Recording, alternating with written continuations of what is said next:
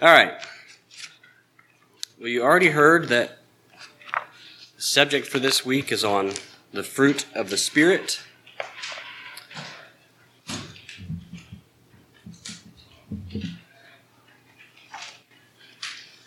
How many of you know what the fruit of the Spirit is without looking up there? A few of you. I'm, I've been studying it for a few weeks and I still have a hard time getting them all right and in the right uh, order.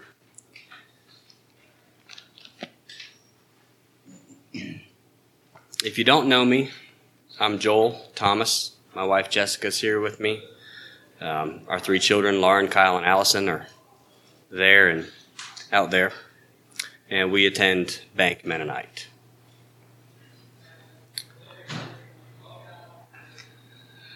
I have a tendency to ramble, and I will try not to do that. We don't have near as much time as we need to have, so if you want to say something and I just won't be quiet, just interrupt gently, but interrupt, and I'll try to field whatever you have to say. Um, the fruit of the Spirit. The setting here in Paul's letter to the Galatians, uh, to the Gentiles in Galatia, is to settle an argument about keeping the law or not. Prior to this, on Paul's first missionary journey, he was sent from Antioch to preach to the Gentiles. And you can read that in Acts 13, 14, 13 and 14. And he set up churches in Galatia.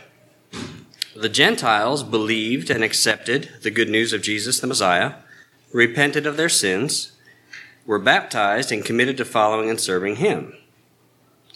Jump ahead to the issues the book of Galatians addresses and we see others coming to Galatia, but instead of encouraging and nurturing the new believers, they say, well, that's not enough. They say, you're not, you're not quite doing it right. You need to keep the law of Moses as well, like we do. You need to be circumcised, don't eat pork, keep all the rituals and the feast days. You can't just be expected, you can't just expect to be counted a child of God. I mean, this is our heritage you got you're going to have to conform if you want to be counted among the numbered, right? Well, Paul reacts pretty strongly to that in the first four chapters, saying things like, If any man preach any other gospel unto you than that ye have received, let him be accursed. Galatians 1 9. And to the Galatians, he says, O foolish Galatians, who hath bewitched you? In Galatians 3. Paul even talks about confronting Peter himself in Galatians 2, 11 to 14. Peter, when he was when he was by himself, would sit down and eat with these Gentiles, these Gentile Christians, and, and commune with them and treat them right. But as soon as visitors would come, he, he'd step back and say, All right, you, you guys are over there and we're over here. He was creating two types of Christians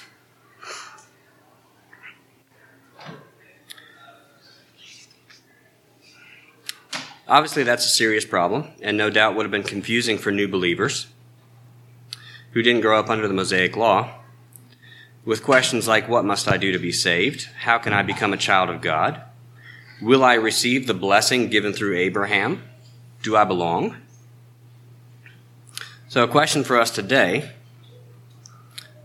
Does the Mosaic Law applies to us? Apply to us? Also, I'm going to interject here and say that I'm not usually nervous when I'm speaking in public, but for some reason, y'all are making me nervous. So I'll get through it, but I'll get more comfortable here eventually. So, does the Mosaic Law apply to us today?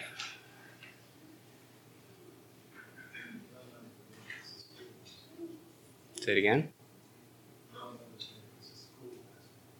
Okay. So there's, there's two sides that Paul attacks here, or that Paul addresses here. And that is our next two questions there. What is legalism? And what is antinomianism? So, legalism says, obey all the rules, keep all the feast days, etc. But there's a ditch on the other side, that's antinomianism, or license as some call it. And license is a moral distortion of liberty in Christ. It's the idea that living under and in God's grace gives us the freedom or license to live how we want, free from any regulation or standard. freedom in Christ, the Holy Spirit guides my decisions, God's grace covers whatever I do. That's the attitude. So what then? Throw out the law of Moses? Well, it's not Moses' law, it's God's law. And it's good law. So where do Southeastern Mennonites land on this? Which side of the fence are we on? Or and don't don't say we're perfect. We're not. So I believe we err on the side of legalism. We have our rules and regulations. We have expected standards that we, we want our members to live by. And some would react to that and say, you, you can't force people into Christianity. You can't conform them into this mold and say, there, now you're a Christian. And I don't believe that's what we're trying to do with the rules and regulations either. It's, it's an expected mode of conduct. Like Paul says, if you're led by the Spirit, these are the things that are going to show up in your life. These are the attitudes that you're going to have, the way that you're going to approach decisions in life, scenarios in life.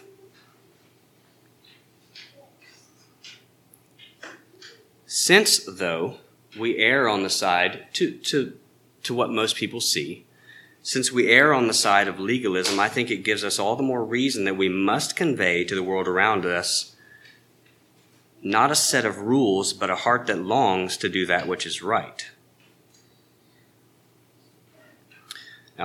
Freedom from the law could take a whole other week of, of meetings that we're not going to have. Um, so I don't want to get hung up in here. Um, another another thing that I'm going to be doing, I have scriptures listed in here, not so much in the introduction here, but lots and lots later on. And I will be asking you to someone look those up and, and read them out loud. I don't care who you are. I don't want to say, all right, someone read Galatians 5, 1 through 26, and there be three minutes of silence because we don't have that much time. So, if you're looking ahead and you see a passage and you want to get it looked up, that's great. So, Paul agrees yes, the gospel of Jesus has set us free and says to stand fast in that freedom and be not entangled again with the yoke of bondage. But he addresses the other extreme as well in Galatians 5, verse 13. He says, Ye have been called unto liberty. Only use not liberty for an occasion to the flesh, but by love serve one another. There we see the answer to both legalism and license love. I do want to read Galatians 5 1 through 26. I will go ahead and read that. My ducks in a row here. Galatians chapter 5. Stand fast, therefore, in the liberty wherewith Christ hath made us free, and be not entangled again with the yoke of bondage. Behold, I, Paul, say unto you, that if ye be circumcised, Christ shall profit you nothing. For I testify again to every man that is circumcised, that he is a debtor to the whole law. Christ has become of no effect to you, whosoever of you are justified by the law, you are fallen from grace. For we through, for we through the Spirit wait for the, for we through the Spirit wait for the hope of righteousness by faith. For in Jesus Christ neither circumcision availeth anything nor uncircumcision, but faith which worketh by love. Ye did run well. Who did hinder you that ye should not obey the truth? The, this persuasion cometh not of him that calleth you. A little leaven leaveneth the whole lump. I have confidence in you through the Lord that ye will be none otherwise minded, but he that troubleth you shall bear his judgment, whoever he be. And I, brethren, if I yet preach circumcision, why do I yet suffer persecution? Then is the offense of the cross ceased. I would they were even cut off which trouble you. For brethren, ye have been called under liberty, only use not liberty for an occasion to the flesh, but by love serve one another. For all the law is fulfilled in one word, even in this, that thou shalt love thy neighbor as thyself. But if ye bite and devour one another, take heed that ye be not consumed one of another. This I say then, walk in the Spirit, and ye shall not fulfill the lust of the flesh. For the flesh lusteth against the Spirit, and the Spirit against the flesh. These are contrary the one to the other, so that ye cannot do the things that ye would. But if ye be led by the Spirit, ye are not under the law. Now the works of the flesh are manifest, which are these adultery, fornication, uncleanness, lasciviousness, idolatry, witchcraft, hatred, variance, emulations, wrath, strife, seditions, heresies, envyings, murders, drunkenness, revelings, and such like, of the which I tell you before, as I have also told you in time past, that they which do these things shall not inherit the kingdom of God. But the fruit of the Spirit is love, joy, peace, long suffering, gentleness, goodness, faith, meekness, temperance. Against such there is no law. And they that are Christ's have crucified the flesh with the affections and lusts. If we live in the Spirit, let us also walk in the Spirit. Let us not be desirous of vainglory, provoking one another, envying one another.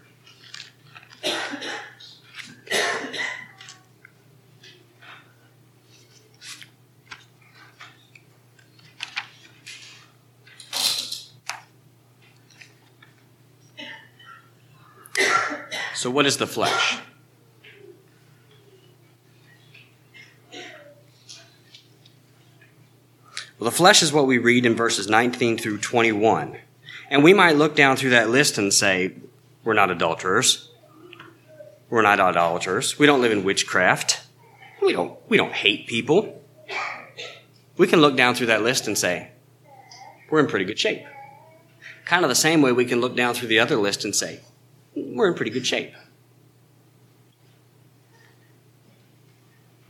Pretty good shape is not what we're called to be.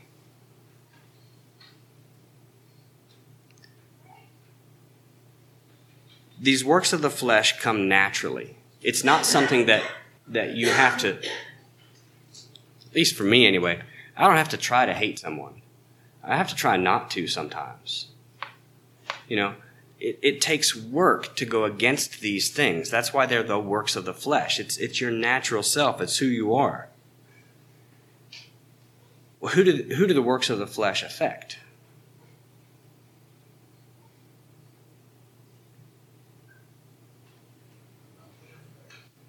Who don't they affect? Thank you. They affect me, you, the world, our relationship with Christ the relationship that others might have had had they seen a better fruit in you. So, do humans naturally have these attributes? I jumped ahead of myself. Yes, they do. It's, it's who we are. That is our sin nature. After the works of the flesh, Paul gives another list. Galatians 5 22, 23. Someone read those two. But the fruit of the Spirit is love, joy, peace, long suffering, gentleness, goodness, faith, meekness, temperance. Against such there is no law. Thank you. Now, well, let me just read what I have typed out here for you. So I read um, Christopher Wright's book, Cultivating the Fruit of the Spirit, while I was studying for this. And he had a good thing to say about comparing these two lists.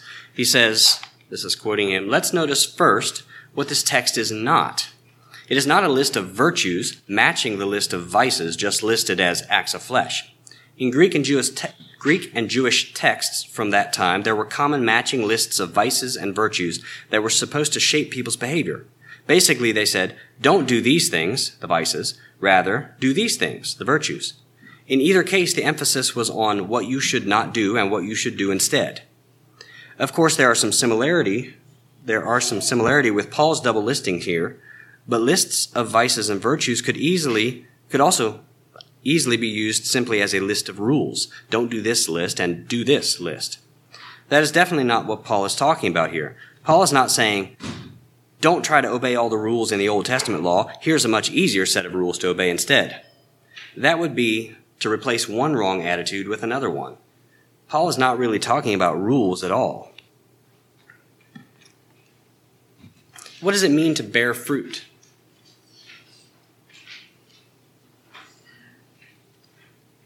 Well, fruit is always a result of uh, the, the uh, plant that it grows. Okay? We're not plants. So, what does it mean to bear fruit of the Spirit? Well, like the plant, you're programmed to bear something, right? And we'll talk about this more in a little bit. You're only going to bear what you're programmed to bear. But we're programmed to be sinful, right? That's who we are.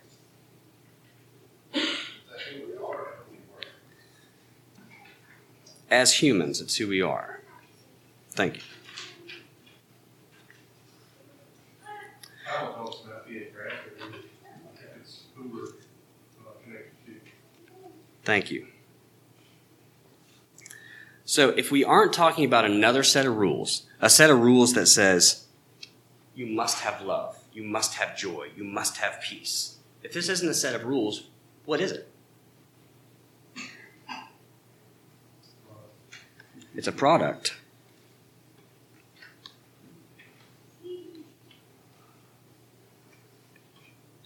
Something comes naturally from who you are. Now, I don't want to get hung up, but I have a question. Okay?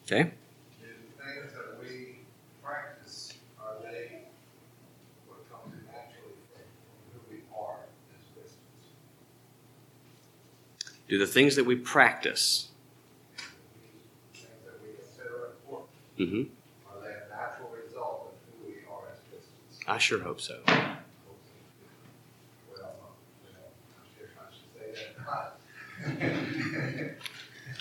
So I have this written in here. I saw something recently I like.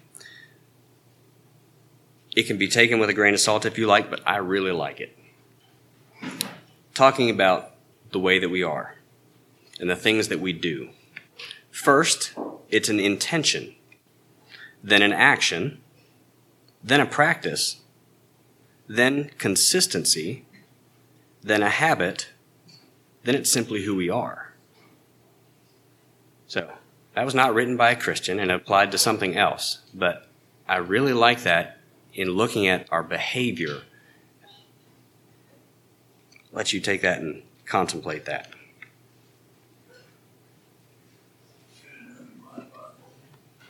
Read. These are not suggestions. These are aspects of the product of life. They are not suggestions. I agree with that 100%.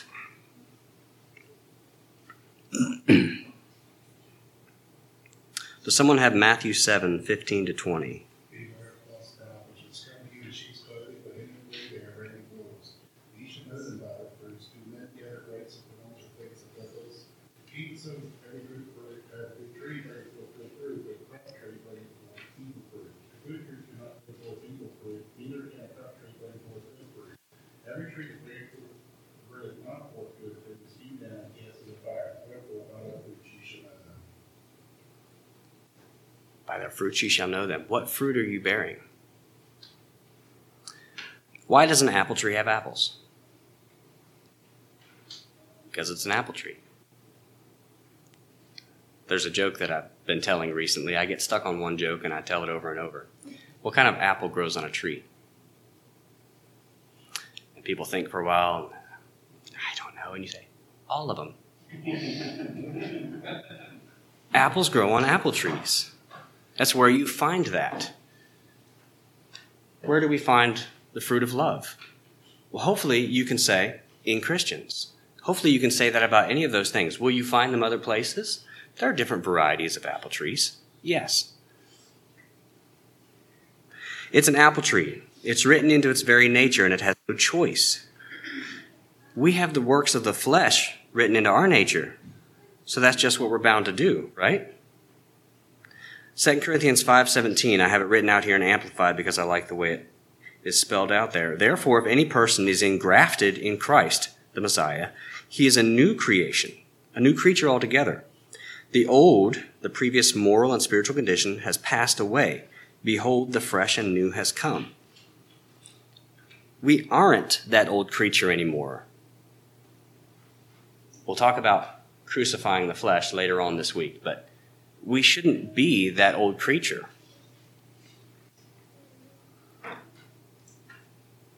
Who has John 15, 1 through 17? I am the true light, and my Father the husbandman. Every branch in me that beareth not fruit, he taketh away. And every branch that beareth fruit, he purchaseth it, that it may bring forth more fruit. Now ye are clean through the word which I have spoken unto you. Abide in me, and I in you. As the branch cannot bear fruit of itself, except it abide in the vine. No more can ye, except ye abide in me. I am the vine, ye are the branches. He that abideth in me, and I in him, the same bringeth forth much fruit. For without me ye can do nothing. If a man abide not in me, he is cast forth as a branch, and is withered. And men gather them, and cast them into the fire, and they are burned. If ye abide in me, and my words abide in you, ye shall ask what ye will, and it shall be done unto you. Herein is my Father glorified, that ye bear much fruit, so shall ye be my disciples. As the Father hath loved me, so have I loved you. Continue ye in my love. If ye keep my commandments, ye shall abide in my love, even as I have kept my Father's commandments and abide in his love. These things have I spoken unto you, that my joy might remain in you, and that your joy might be full. This my commandment, you love another as I have loved you. Greater love hath no man than this, that a man lay down his life for his friends. You are my friends if you do whatsoever I command you. Henceforth I call you not servants, for the servant knoweth not what his Lord doeth. But I have called you friends, for all things that I have heard of my Father I have made known unto you. Ye have not chosen me, but I have chosen you, and ordained you, that ye should go and bring forth fruit, and that your fruit should remain, and whatsoever ye ask of the Father in my name, he may give it you. These things I command you, that ye love one another. Thank you. So, what is the root of bearing fruit? Is it, is it acceptance of Jesus Christ as personal Lord and Savior, and then, all right, I'm going to figure out how to be a good person on my own? What is it? It's being grafted into that vine. And then Jesus goes through and says, I am the true vine. I'm where you should be getting the source from. You're not concocting this on your own. You're not creating it on your own. You need to be rooted in me, and I am love, and you need to be rooted in love. Love should flow out of everything that you do. That's a beautiful word picture, but how do we do it in real life? What does it mean to abide in the vine? What does that look like? You know, we, we hear all these nice cliche sayings, and they're great. Don't get me wrong, but my wife will probably tell you I'm annoying with words. You know, I, I want to know what that means. What does it mean to abide in the vine? If you're trying to explain that to someone that's never heard that phrase before, what does that look like in the life of a Christian? You get your nurture from him. So how? Right here. That, um, to to help anything, in the analogy to ask what is wrong with my apple trees or not producing here.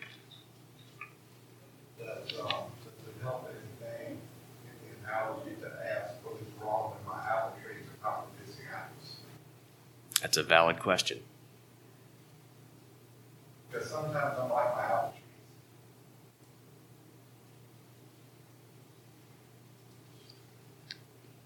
What is the source or what is the reason for why you do what you do? What drives your decisions? What affects your emotions?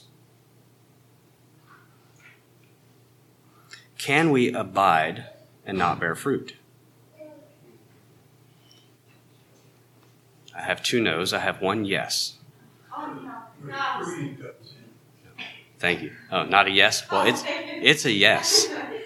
I think we can abide and not have fruit, and there's there's a consequence for that. He says, "Any any that abide, any branch that abideth in me and beareth not fruit will be cut off and thrown into the fire." I think there is a time where we can be that person, and I think we need to be careful that we're truly abiding and not just kind of just kind of connected. You know, I'm I'm kind of connected to Christ because I kind of go to church every Sunday or Wednesday and Bible school. You know, I have a connection there, but am I drawing my source from that? Or am I just kind of there?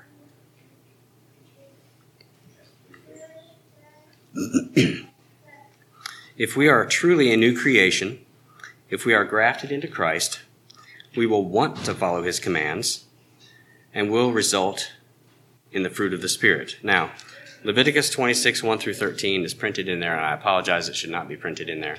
It does kind of fit, but I had decided to take it out because of sake of time. If you want to look through that and study it on your own, that's great, but we're not going to right now.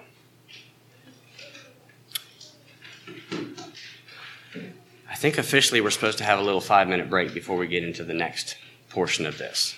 So, if you need to take a drink, my daughter has already gone out and gotten seven, but I think there's probably still water back there. Or if you need to use the restroom, you're welcome to do that. Just a quick five minute break. I need a drink. All right, just about everyone's back. So we'll get going again.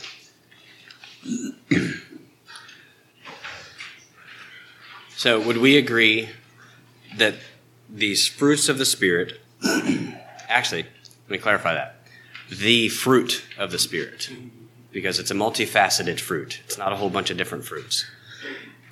Would we agree that as a born again Christian, those fruits must be evident in our lives? Yes.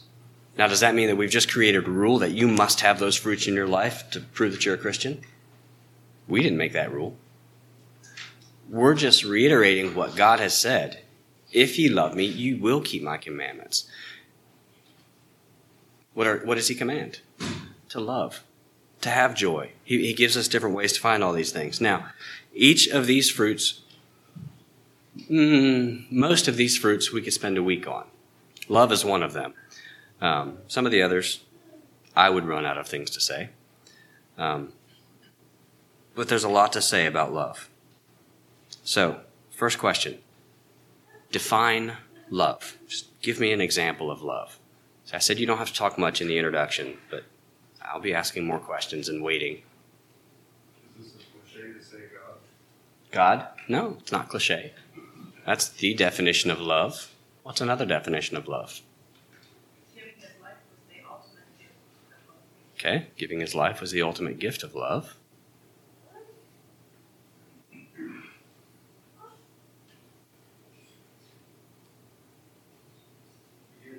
Forgiveness is love.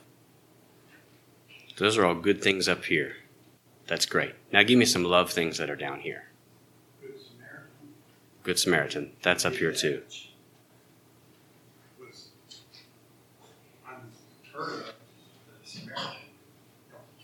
Yep. Leaving blood out, I saw that was gross third based on that. But Okay. That's love.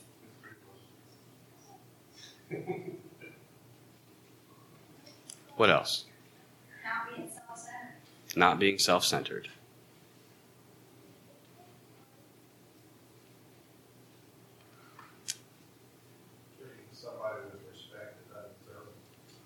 Treating someone with respect who doesn't deserve it. Yep.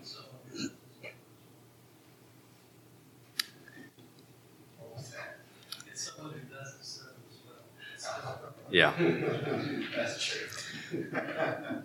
What are some verses that come to mind that contain love? John one thirty-five, And it says. Thank you.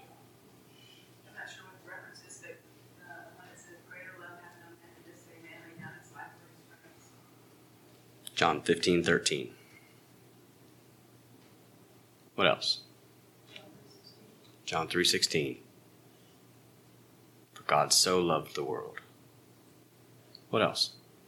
There's a lot of them. Genesis 1 1.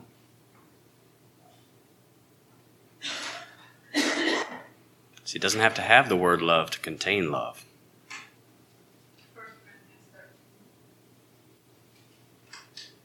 Love is patient, love is kind. John 13, 34, a new commandment I give ye, give you, that ye love one another, as I have loved you. I have Jesus wept at the top of my list, thank you. I also have whom the Lord loves, he chastens. A lot of different definitions of love. Lots and lots of verses about love. The Greek word used in that Paul used here is the word agape, which is unconditional, sacrificial love. Some other ideas that have been expounded on as far as what that word means. Love that is a choice. The love of serving with humility. This kind of ties in with love that is a choice, but love that is from free will and not motivated by appearance, emotional attraction, or sentimental relationship. It is just pure love of free will. Not the love of free will, but love out of free will.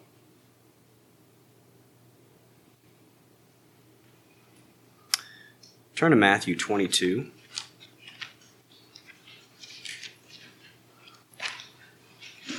Matthew 22, 34 through 40. But when the Pharisees had heard, that he had put the Sadducees to silence, they were gathered together. Then one of them, which was a lawyer, asked him a question, tempting him, and saying, Master, which of the great commandment in the law? Oh, sorry, which is the great commandment in the law? Jesus said unto him, Thou shalt love the Lord thy God with all thy heart, and with all thy soul, and with all thy mind. This is the first and great commandment.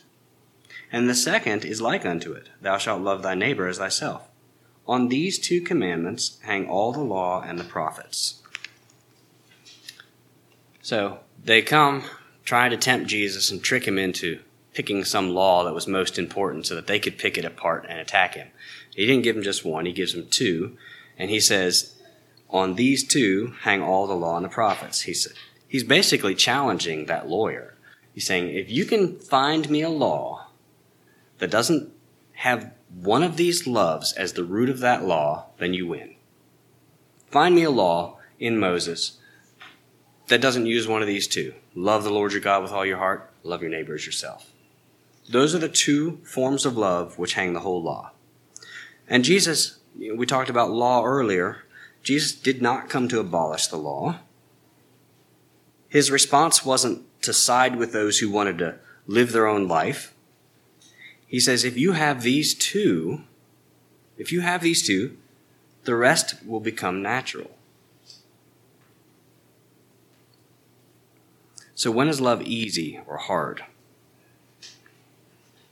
Someone have Matthew 5 43 through 46? You have heard it has been said, Thou shalt love thy neighbor and thine enemy. I say unto you, love your enemies, bless them and curse you, do good to them that hate you, and pray for them that despitefully use you and persecute you. And these be the children of your Father which is in heaven. For he maketh sun to rise and meet on the good, and sendeth rain on the just and on the unjust. For if you love them which love you, what reward have you? Do not even the Father who is the same. Thank you.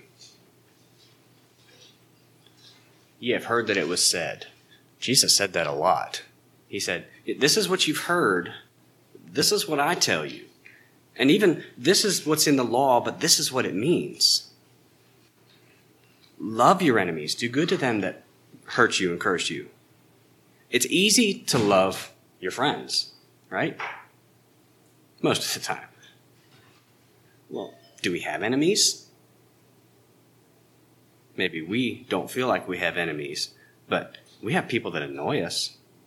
And if anyone here has no one that annoys them, I would love to talk to you afterwards because I feel like there's great wisdom to be gleaned from you. People are humans, personalities clash. It's part of who we are. It can be used in a good way. Romans 12, 19 through 21. Anyone have that? Here is the motivation of yourself, without it give place if the Lord. Therefore thy enemies hunger eighty of if he thirst, give him. And so his. Be not but. Avenge not yourselves. On the road is probably where I feel like taking the vengeance, taking vengeance the most. People, people can't drive. It, it tries it tries many of those fruits in my life to drive through Charlottesville at five o'clock. Avenge not yourselves.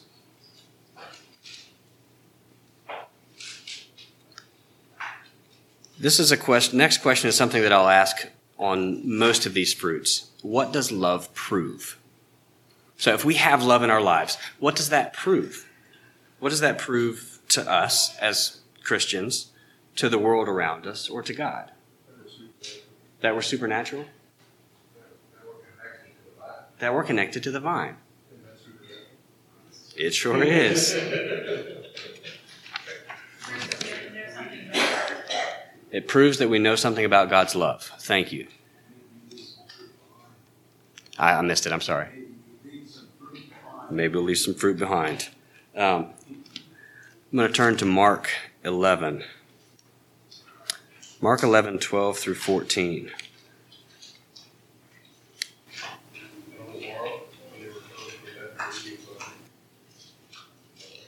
Yep, you're right. He was hungry a seven days he came, after he went from him from their Lord, he came to it, because nothing but these for the fat of figs was wicked.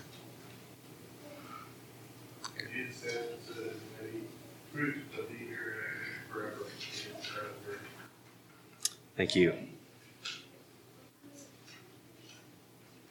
What does love prove? Love proves life, true life. If you plant tomatoes and they grow up nice and tall, you stake them, you pinch the suckers off, you keep it watered, and it never produces tomatoes. Is it a healthy tomato plant? Get planted, but not profitable. A healthy tomato plant is able to produce fruit. And what is the essence of fruit? What is in fruit? Life by a seed. All fruit has a seed in it. If a plant grows up and produces fruit, that fruit is the furtherance of that plant's life.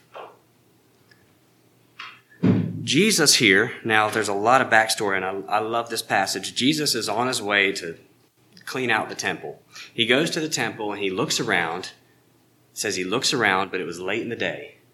And so he goes off to Bethany. The next morning, coming from Bethany, he's headed back to the temple and he was hungry and he sees a fig tree off in the distance. Now, something you should know about fig trees, otherwise this won't make sense, is that their fruit and their leaves come out at the same time. If you see a fig tree in full foliage, it should have fruit on it. And so he, it's early in the season, we read in the passage. It's a little early for figs. And so he, he sees this fig tree, it's like, perfect. Now, he knew there was no figs on it. So there's a lesson there that he was teaching his disciples that again is another is another great story. But he goes and he looks for the fruit on the tree, and there's nothing there, and he curses the tree, and he says, May no one ever eat fruit from you.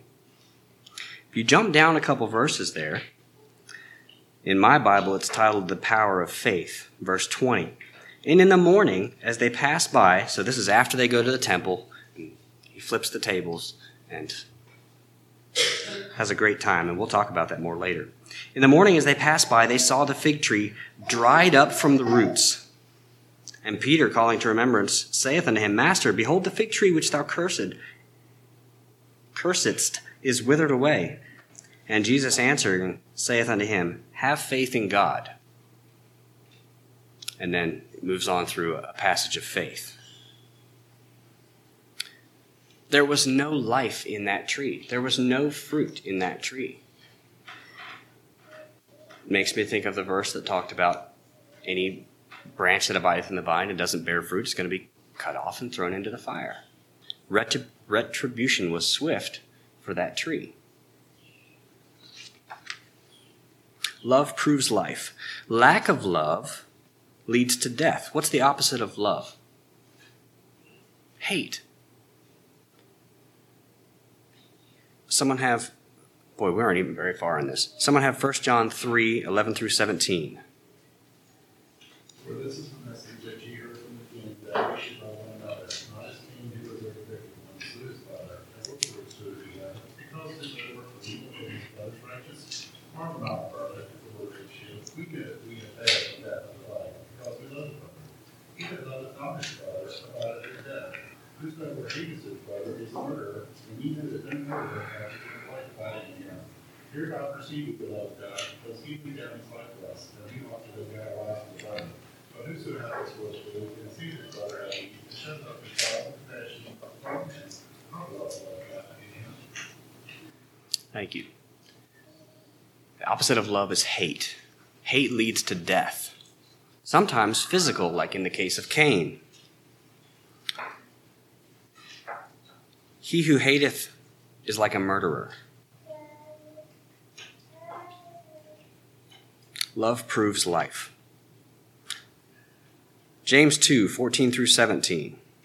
What it may say his faith, and in those words, if they say, your brother or sister be they confess the truth, they will lose. And what have you said to him? Depart in peace, be warmed and filled, understand we eat the those things which are needful to the body. What does it profit? Even so they that have not works of dead evil. Thank you. Love proves faith. If you have faith without works, if you say to the, to the naked and the homeless, be, be warmed and filled, that's an action of love. To say, no, come, come here. Let me warm you. Let me clothe you. Let me feed you. That's love. Love proves faith, and we'll look at that later this week. Love among us is proof of God. I need someone who has 1 John 4 8. He who does not love does not know God, is love. God is love. Okay, hold on to that. Now, since you're right there, 412. No one has seen God at any time. If we love one another, God abides in us, and his love has been perfected in us. So, if we love one another, God abides in us. So, other people can see God's love abiding in us. Now, does someone have John 14 9? Jesus saith unto him, Have I been so long time with you, and yet hast thou not known me, Philip? He that has seen me hath seen the Father, and how sayest thou then, Show us the Father? So, if God is love, and if we love one another, people see Christ in us, and if you've seen Christ, you've seen God, then our love proves God. It's, it's not just empty love. It's not just, hey, you, you followers of mine, you all need to love each other because it's going to make things flow smoothly. No, it's, it's a glimpse. For people looking in, it's a glimpse of God.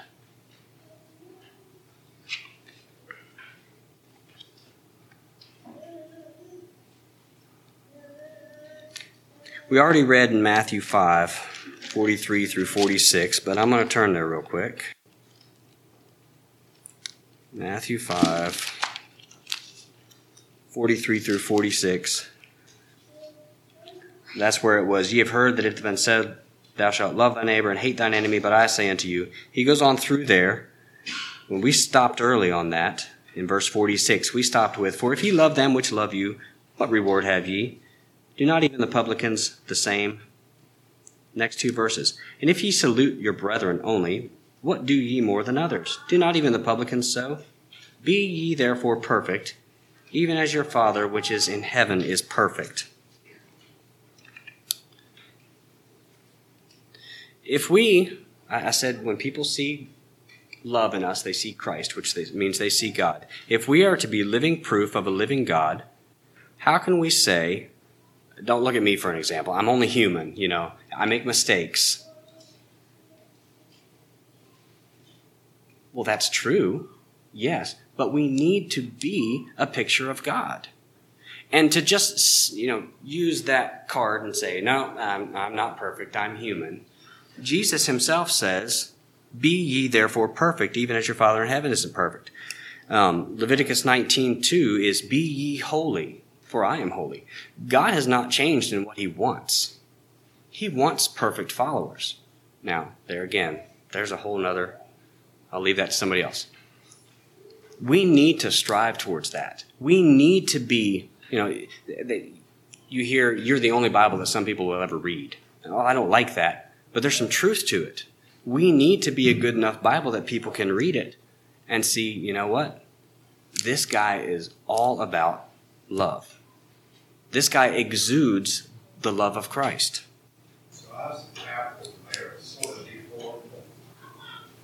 If I some Bondo and, and fix them up, will that do what we're trying to accomplish? You just mixed Bondo and apples, and I'm trying to picture that in my mind. But um, no, it won't. The rotten fruit that we produce, or the fruit that's imperfect, there's there's a difference. You know, if we're producing fruit but it's not quite quite right, are we content with that? Or we shouldn't be. Or are we doing what it takes to figure out how to make our fruit better? That's, that's the question. So then what is, the- what is the source of better fruit? Well, And maybe you haven't got there, but it's just one of the things. I don't know if I have it in there because. Yep. So I don't know if I have it in there because I had to chop stuff out. Um, I had to prune. But there's there's a passage where the owner of a garden comes in and he looks at a tree that's not bearing fruit and he says, "Cut this tree down." And the gardener says, "Well, let me dig around the roots for a little bit. Let me let me cultivate around it. Let me figure out what's going on down in the root system. Let me feed it and fertilize it." The master said, "I've waited three years and I still haven't seen fruit from this tree. Cut it down." The gardener says, Give me some time. Let me get to the root of the problem. Well, I think we need to allow Christ to get to the root of our problem. And I think that he lets other people or uses other people to do that. And I will get to that here after a little bit. So, God's call in Leviticus of be ye holy, that calling has never changed.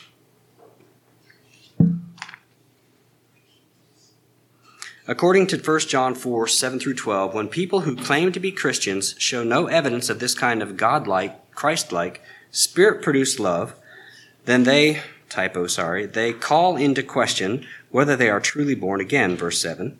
They show that they don't really know God, verse 8, and they are despising the cross of Christ by refusing to live as if it has anything to teach us. But worst of all, they are keeping God invisible. They are hiding the love of God they are concealing the God who is love, the God who cannot be seen in himself, but longs to be seen in and through us.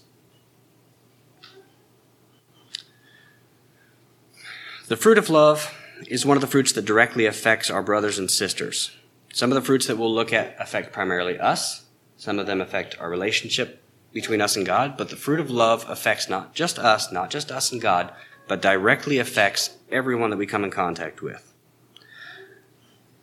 So while I believe Christ like love needs to go far beyond the reaches of just my church, I do want to focus on my church or your church, meaning the building that you meet in Sunday morning, not your conference. Focus on that with these next few questions. And if you care to answer, that'd be great. Your excuse is that we're running short on time. How have you expressed love? Think in the last month. If you don't want to answer, that's okay. How has love been expressed to you? Sharing. If you can't, in those two questions, come up with a dozen scenarios in the last month between how you have expressed or how love has been expressed to you, if you cannot come up with a dozen scenarios in the last month, I must ask Does your church have the fruit of love?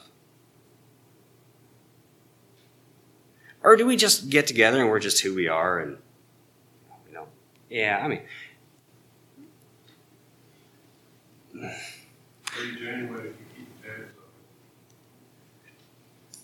I keep tabs of how, of, of how I have love expressed to me, yes. No, I mean as far as. As far as giving it out, maybe you shouldn't keep tabs on that. But but how do you know that your fruit's okay? Or do you just say, well, yeah, I'm sure that I love people. I'm sure I show love. It's like a father that loves his children but never says, I love you. Wait, they know that I love them. My spouse knows that I love them. Have you expressed it? Spend time with them.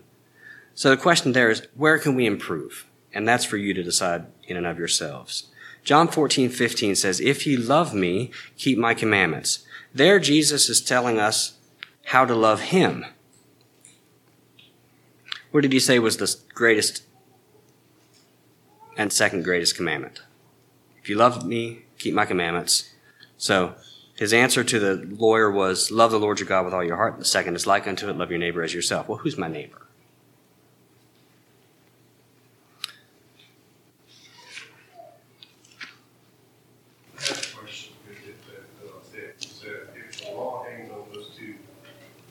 Everything in the law hung on those two, why wouldn't we keep them all? Why wouldn't we keep them all? That's a good question. Anybody want to answer that? That's why Jesus didn't express all of that, because he didn't need to. I mean, you're not gonna kill someone if you love them. You're not gonna covet your neighbor's things if you love your neighbor. So I agree with that. I think by law he means the law that was set forth by Moses. There's a whole lot of other things that were added to it later about feast days and things like that. I don't think those are tied into it as I look at the Hebrew and, and what he was saying there and the Greek here when he was saying on these two hang all the law. It's not all the little nitty gritty details about sacrifices and stuff like that because I don't believe he was saying keep all the sacrifices.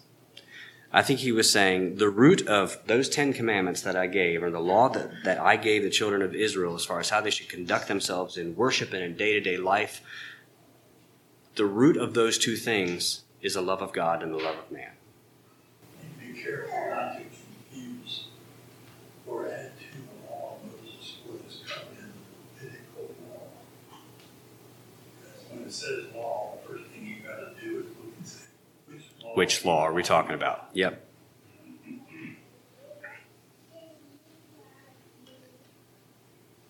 So in Matthew 22, 36 through 40, we don't have to read all that. That's where they're asking, What's the greatest commandment? Love the Lord your God, love your neighbor as yourself. As we look at the rest of the aspects of the fruit of the Spirit, you will find that to be true. The law guided people's actions.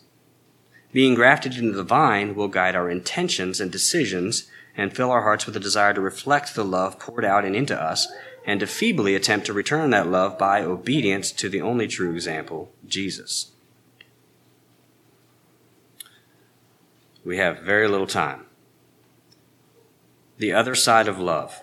All right, somebody get Proverbs 27 5 through 6. Open rebuke is better than secret love. Faithful are the wounds of a friend. the Kisses of an enemy are deceitful. Thank you. Hebrews 12 6. Whom the Lord loveth, chasteneth, restore to pure son, and receive.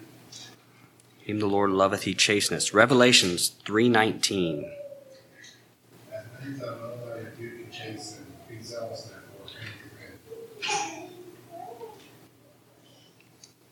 Where does this kind of love fit in the brotherhood?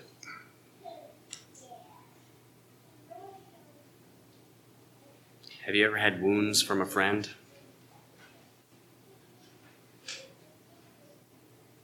have you ever found something out later that you wish you could have consulted? Yes and yes. Open rebuke is better than secret love. Now, be careful, fathers, that you don't stick to open rebuke and keep your love a secret from your children. But how do we rebuke in love? Are we supposed to rebuke in love? How does it feel to receive loving rebuke? If someone comes to you with a, a concern or a question or flat out criticism, you can tell like that if it's done in love or not. There was a good story in Companions a couple times ago about uh, it takes a village or something like that. And if you read it, it's a good story about how, know, when someone comes to you about your children, you doesn't feel defensive, you know, that when the shoes on the other foot, you know, and be able to accept that God is really, you know, key there. Yeah. I have been the recipient of much loving correction in my lifetime. Praise God. Some people some people will come to you and they see the problem in your life and they want to fix it. But that's all they want to do. They want to fix the problem. Some people come to you and they see a problem in your life and they see where that problem is going to lead you. They don't just want to fix it. They care about you. And they want you to know that they care about you and that they're concerned with where you're going to end up. And you can tell the difference. Doesn't mean it feels good. Does not mean it feels good. And it gives you cause for pause when you then go to approach someone later in life and say, all right, am I sure that I'm coming to this person in love? Or do I just see a problem and want to fix it? Do I want to set them straight? Do we care about the people that concern us? Do we ever think about someone and think, man, they just, they really need to get their act together? If they would just this and this and this and this, they wouldn't have to struggle with all these things. That's not love. I've talked about some people before have serious issues. Some of them used to work for me and get to the end of a conversation and just say, you know, they just they need Jesus. So do I. The last question is not for discussion here this evening. It's for you to go home and think about. And if you want to discuss it with me at some point, I would love to, because it's a fascinating question that's been raised lately to me. Is anger a form of love? Is anger a form of love? Think about being passionate about something. We're not going to discuss that one any further. We're supposed to stop at 20 after. and I'm going to be on time. So, the last three statements for this evening. When Jesus is seeking fruit, will he find us in full foliage but figless? Do we look good from a distance? Do we appear to the world around us like a great big strong tree organization? Like something that looks like it's big and substantial and should have a lot of fruit? And maybe on the surface looks like we have some fruit. Maybe we've even got some blossoms out there. But people come a little closer and get to know us. Is that fruit just skin deep?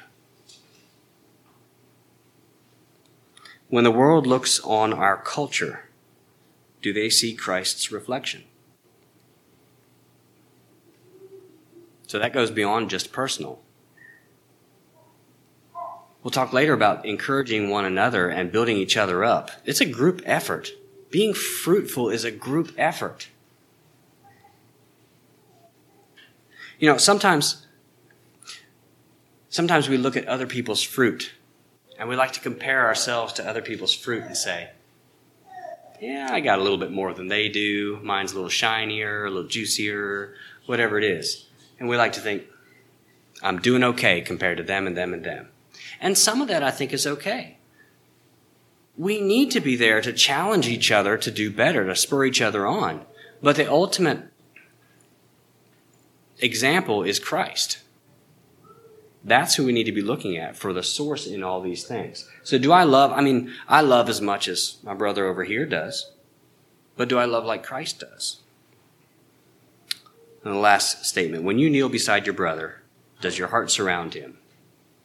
Can you pray for and with someone without thinking about all the little nagging things that kind of bug you about him and the ways you wish he was and stuff like that?